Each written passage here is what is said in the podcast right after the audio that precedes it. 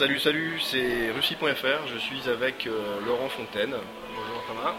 Salut Laurent. Donc Laurent, tu nous viens de, de Moscou. Tu es à Moscou actuellement. Tout à fait.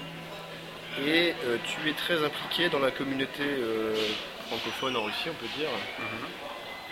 Alors on va commencer comme d'habitude cette interview en la première question toute simple. Qu'est-ce qui t'a amené à la Russie?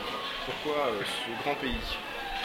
Alors, euh, on va dire au début, un peu par hasard, euh, dans mon collège, il y avait, euh, il y avait le choix du russe en deuxième langue. Et donc, étant donné qu'il y avait un voyage organisé tous les deux ans et qu'il y avait à peu près 5-6 élèves par classe en moyenne par an, j'ai choisi le russe. Donc, j'ai fait collège-lycée, donc 5 années de russe. J'ai eu l'occasion d'aller trois fois en Russie à cette époque-là, à Nijni Novgorod, qui est la troisième ville de Russie. D'accord. Et euh, bah, à partir de là, j'ai continué euh, lors de mes études euh, à apprendre le russe à la fac. Et en quatrième année, dans le cadre de mes études à Sciences Po Grenoble, euh, il y avait la possibilité de partir un an en échange euh, universitaire. D'accord. Donc logiquement, euh, j'ai choisi d'aller à Moscou. Donc un an à la donc à l'université d'État de Moscou, à la faculté d'administration publique, avec tous les cours en russe. Ouais. Et ensuite euh, un an d'alternance à Paris. Donc après, euh, à la fin de mes études, en, septembre 2010, euh, j'ai commencé à chercher un travail en Russie et plus particulièrement un, VIE, qui est un volontariat international en entreprise. Ok. Qu'est-ce qui t'a attiré sur ce pays-là en particulier? C'était pas que vous étiez 5 à 6 par classe, j'imagine qu'il y avait quelque chose de. Pourquoi la Russie en fait? Ça, ça aurait pu être euh, un des 200 et quelques pays euh, de la planète, mais pourquoi celui-là? Ben, comme j'ai dit, j'ai choisi le russe. euh, bah, je voulais pas prendre l'espagnol ni l'allemand.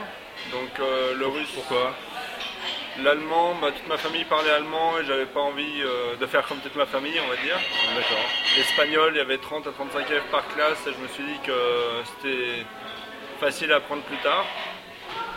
Et j'aime bien, euh, ben, après avoir lu par exemple Michel Strogoff ou des livres sur la Russie, euh, les grands espaces, euh, c'est un, pays qui- c'est un pays qui fait rêver en fait, qu'on connaît très mal. D'accord. Et c'est l'aventure, on va dire.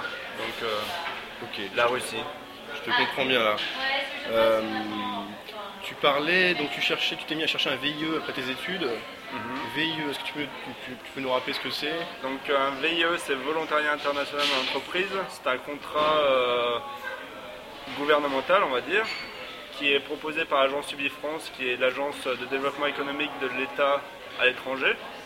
Ouais. Euh, c'est pour les jeunes de moins de 28 ans qui sont résidents de l'Union europé- de l'Union européenne. Il s'agit d'un contrat euh, d'une durée entre 6 mois et 2 ans. Euh, dans n'importe quel pays du monde, on va dire, euh, sous réserve que le pays soit euh, suffisamment non dangereux D'accord. et qu'on puisse y vivre. Donc, Ok. La Russie en fait partie. On peut vivre en Russie, c'est pas dangereux. Ça va. Il y, a, il y a pas mal d'a priori en France par rapport à ça. C'est vrai qu'on imagine euh, un pays plein de, plein de mafieux euh, assoiffés de sang et bourrés à la vodka. Alors qu'en fait, non, je veux dire, c'est- tu vis là-bas, tout se passe très bien, il n'y a pas de soucis de sécurité particulier. euh, tes amis se portent bien aussi, euh, tout va bien. Tout va bien, en effet. en tout cas, à Moscou, rentrer chez soi tout seul à 4h du matin quand on est une fille, il n'y a pas de problème. D'accord. Globalement, euh, ça reste une grande ville, donc on peut toujours... euh, Enfin, il y a de la criminalité, mais il n'y a pas énormément de criminalité de rue. On va dire qu'il y a de la criminalité économique, mais à un niveau euh, qu'on ne rencontre pas dans la vie de tous les jours. D'accord. Mais euh, sinon, c'est assez sûr, c'est un état un peu, un peu policier, mais euh, dans la vie de tous les jours, on s'en rend pas compte. Ok. Donc tu, tu es VIE actuellement, donc tu, tu as trouvé une entreprise pour, pour te porter jusqu'en Russie. Tout à fait, donc euh, je Donc rep- que ça soit toi qui portes l'entreprise en Russie plutôt. on, va dire, on va dire ça comme ça. euh, bah, L'entreprise Lipi que je représente en Russie est une entreprise française, une PME charentaise, qui fabrique des solutions de clôture industrielle euh, pour sécuriser physiquement des sites.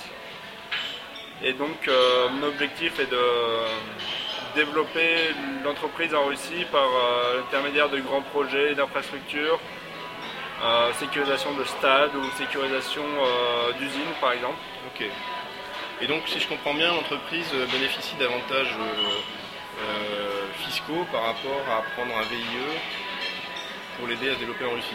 Bah, L'avantage du VIE pour les entreprises est par rapport à un expatrié, on va dire, est déjà le salaire ou la redevance, comme l'appellerait Bifrance, étant donné que ce n'est pas un salaire, est moins élevé qu'un expatrié et il n'y a euh, aucune charge sociale et euh, aucun impôt à payer, ni pour le VIE ni pour l'entreprise. C'est très avantageux pour les entreprises, pour euh, le VIE aussi, Mhm. et tout le monde est content au final. Quoi. Tout le monde est content, mais sur un pays comme la Russie, il faut aussi prendre en compte que le coût du permis de travail, du visa, est, est relativement important.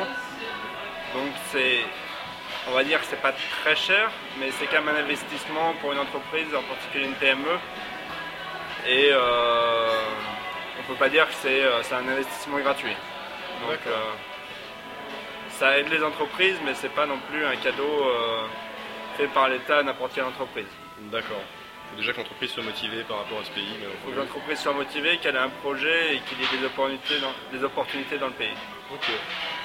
Donc tu es en mission là actuellement euh, à Moscou. Pour, euh, pour combien de temps au total tu disais Euh, Pour l'instant, j'ai une mission de 18 mois. Donc, je suis arrivé le 1er mars à Moscou. J'ai commencé mon VIE le 1er février en France. Ouais. Donc, j'y suis euh, pour l'instant jusqu'au 31 juillet 2012. Et euh, je pense être prolongé, j'espère, euh, de 6 mois, donc jusqu'au 31 janvier 2013. D'accord. Et est-ce que tu sais déjà ce que tu as prévu de faire ensuite? Enfin, Je crois déjà là c'est une sacrée aventure, tu as, des des responsabilités, tu es le seul représentant de ton entreprise pour la Russie, ce qui est quand même pas rien. Et euh, est-ce que tu peux nous parler un petit peu de ça et nous dire un peu ce que tu, ce que tu vois pour la suite?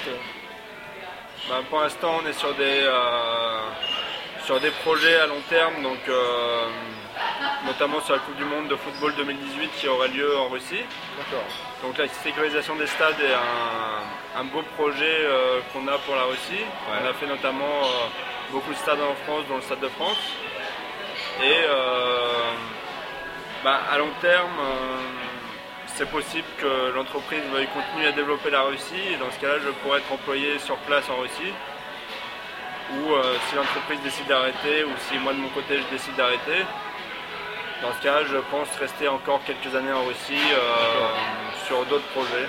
C'est un pays qui, qui te passionne, tu sais déjà que tu vas vivre une aventure assez sur le moyen long terme avec, euh, avec la Russie. Sur le moyen terme, en tout cas, le long terme, euh, je ne m'aventurerai pas encore, étant donné que tout change très vite en Russie et, dans la vie, mais je pense euh, qu'il y a beaucoup d'opportunités et que euh, sur une période de 3-4 ans, j'aimerais bien rester en Russie, en particulier à Moscou. D'accord. Donc tu, tu parles russe, Tout à fait, tu parlais avant de partir. oui. C'est- difficile le russe comme langue? Euh, je dirais très difficile, surtout si on veut l'apprendre euh, sans cours. La grammaire est particulièrement difficile et euh, même avec 8 ans de cours de russe et de cours de grammaire, ça m'arrive encore de faire pas mal de, de fautes de déclinaison. D'accord. Mais euh, c'est une langue qui est parfaitement apprenable, qui est assez jolie et euh, qui est très riche, donc très intéressante à apprendre. Ok.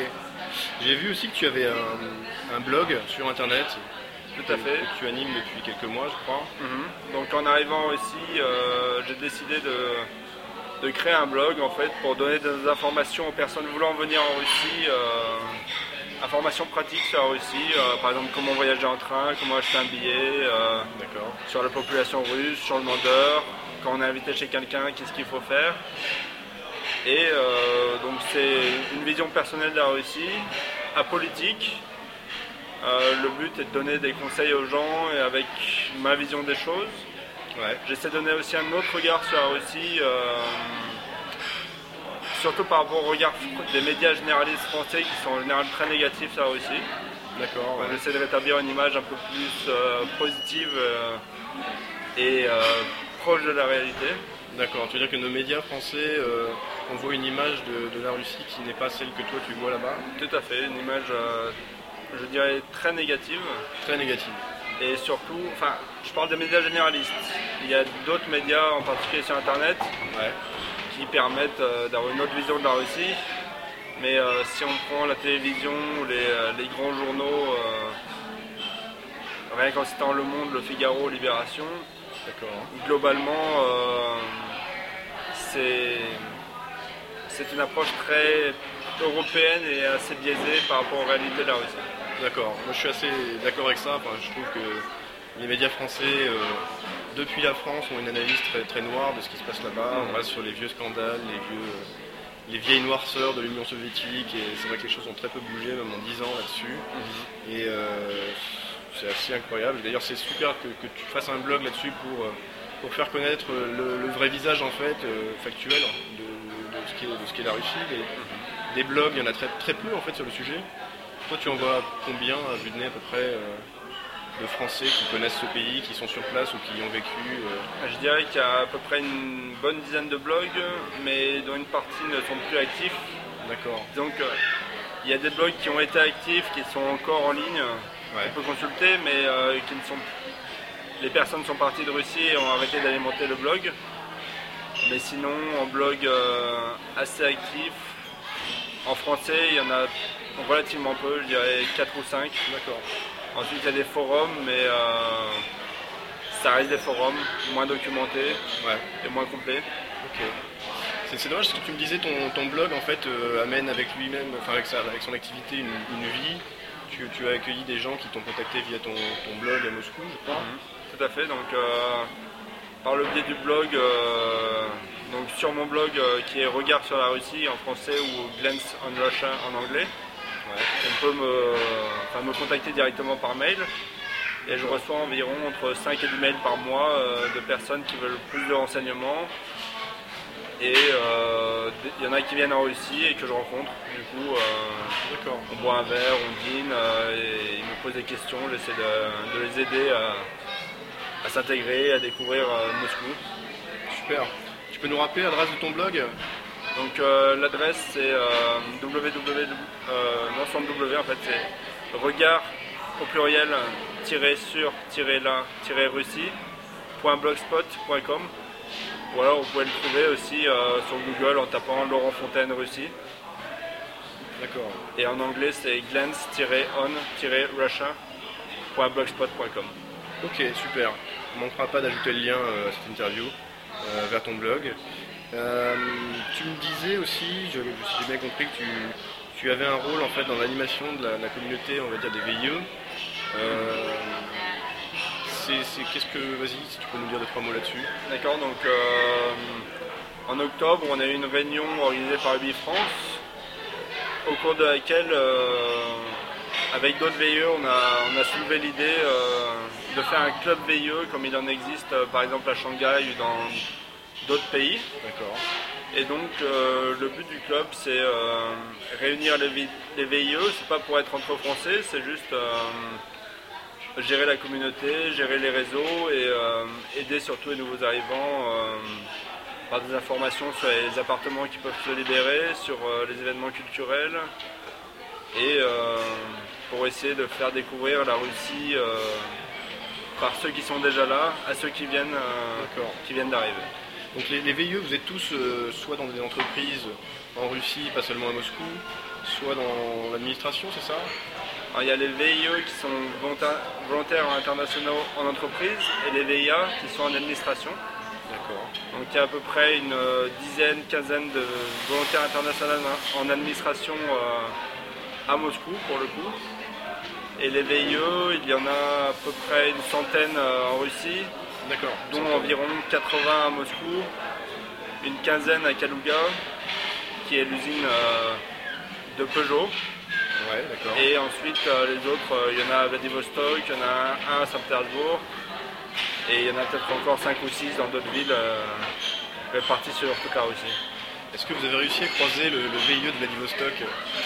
Actuellement, euh, à La Réunion en octobre, il y a trois VE de Vladivostok qui, euh, qui étaient là parce qu'ils rentraient à- en France par l'intermédiaire de Moscou. D'accord. Et donc, euh, on, on a pu les voir euh, Ah, excellent. lors de la réunion. Ok. Donc c'est vachement intéressant, donc tu es impliqué dans les réseaux de VIE.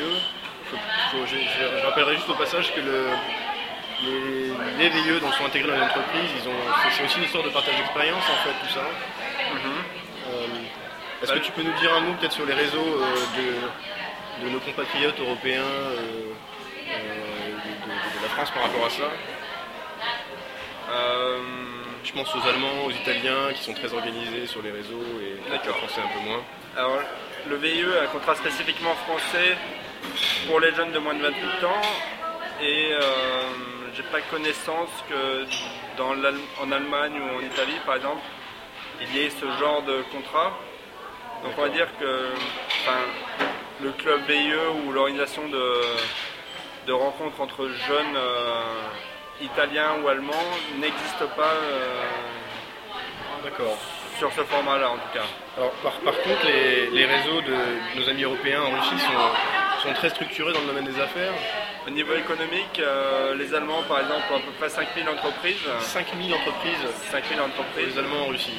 Les Italiens, euh, j'ai pas exactement le chiffre en tête, mais c'est plutôt proche des 1000 ou 2000 entreprises. D'accord. C'est. Bon, je peux me tromper sur le chiffre exact, mais c'est assez élevé et surtout Ouais, la grosse différence des Allemands, des Italiens par rapport aux Français. Et euh, on va dire peut-être un chauvinisme économique, mais je dirais plutôt ça sur. euh, pas sur le sens chauvinisme, mais sur le sens euh, coopération entre les entreprises de chaque pays D'accord. qui essaient de s'entraider à l'étranger et de travailler ensemble plutôt que de faire appel prioritairement à d'autres entreprises. D'accord, ça c'est très intéressant. Et donc, euh, ce que tu veux dire, c'est que il y aurait beaucoup moins d'entraide entre, entre Français sur euh, la Russie ou peut-être en général à l'international, mais là on parle de la Russie. Ben, D'après ce que j'ai vu, les, les entreprises françaises euh, n'ont pas comme priorité de travailler avec d'autres entreprises françaises, D'accord. Alors qu'il y a une préférence économique à l'étranger euh, des Italiens et des Allemands pour euh, les autres entreprises italiennes ou allemandes par exemple. Oui, puis visiblement c'est une carte gagnante. Tu dis, il y a 5000 entreprises allemandes présentes là-bas, il y en aurait 1000 ou 2000 en Italie, et en France on serait à On serait, euh, je dirais, entre 300 et 500 entreprises. voilà, quelques centaines à peine. Mhm. Ce qui a d'ailleurs pas trop bougé ces dernières années, je crois qu'on on est à peu près stable. Ouais. Euh, c'est assez impressionnant. Donc euh, ouais, effectivement, le, le réseau prend tout, son sens euh, à partir de là, d'autant que il n'y a, pas grand-chose à l'heure actuelle là-dessus. Enfin, Pour l'instant, il n'y a rien qui se profile au niveau entreprise euh, pour un réseau plus poussé entre entreprises françaises. Ensuite, entre, euh, entre petites boîtes françaises, on essaie aussi de se rencontrer, d'échanger les contacts et euh, à notre niveau de, de développer ça. Au niveau des grandes entreprises, des grands groupes, pour l'instant, on n'a pas vu cette démarche. Ok.